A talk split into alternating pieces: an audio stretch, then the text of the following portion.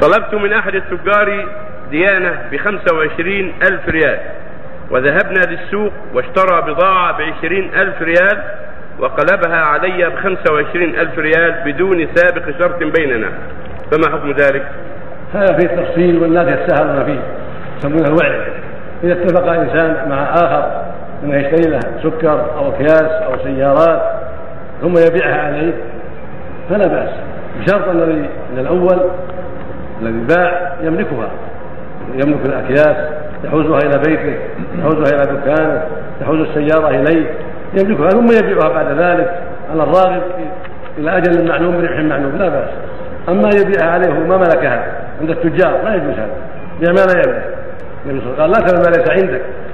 ليس له يبيع ما ليس عنده وكذلك اللي اشتراها لا ليس يبيعها وهي عند البائع في ملكه وفي دكانه لا حتى يقبضها ويحوزها. النبي صلى الله عليه وسلم أن تباع السلع حيث تباع حتى يأخذها التجار إلى رحاله. فالذي يبيع اولا لابد يكون قد حاز المال وعنده المال.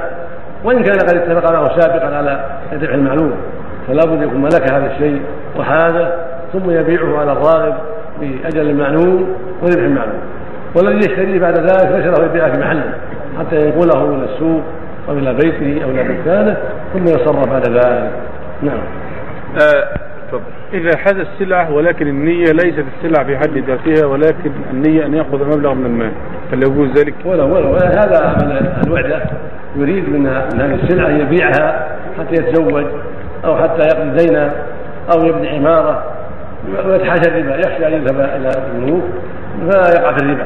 هذا مما يسلمه من الربا ومن المداينات الشرعية والبيوع الشرعية ولو كان قصده بيع السلع التجار كثير منهم يشتري السلع ليبيعها ما قصده أن يقتنيها ولا يأكلها ولا يلبسها. هكذا المحتاج يتزوج يشتري السيارة ليبيعها ويستلم ثمنها على الزواج يشتري السكر أو الرز أو كذا أو كذا ليبيعه ويقضي دينه. عنده غرماء اذوه يشتري هذا ليبيعه ويقضي دينه ليعمر بيته ليتزوج. لا لا حرج في هذا على الصحيح. في خلال لكن هذا هو الاصل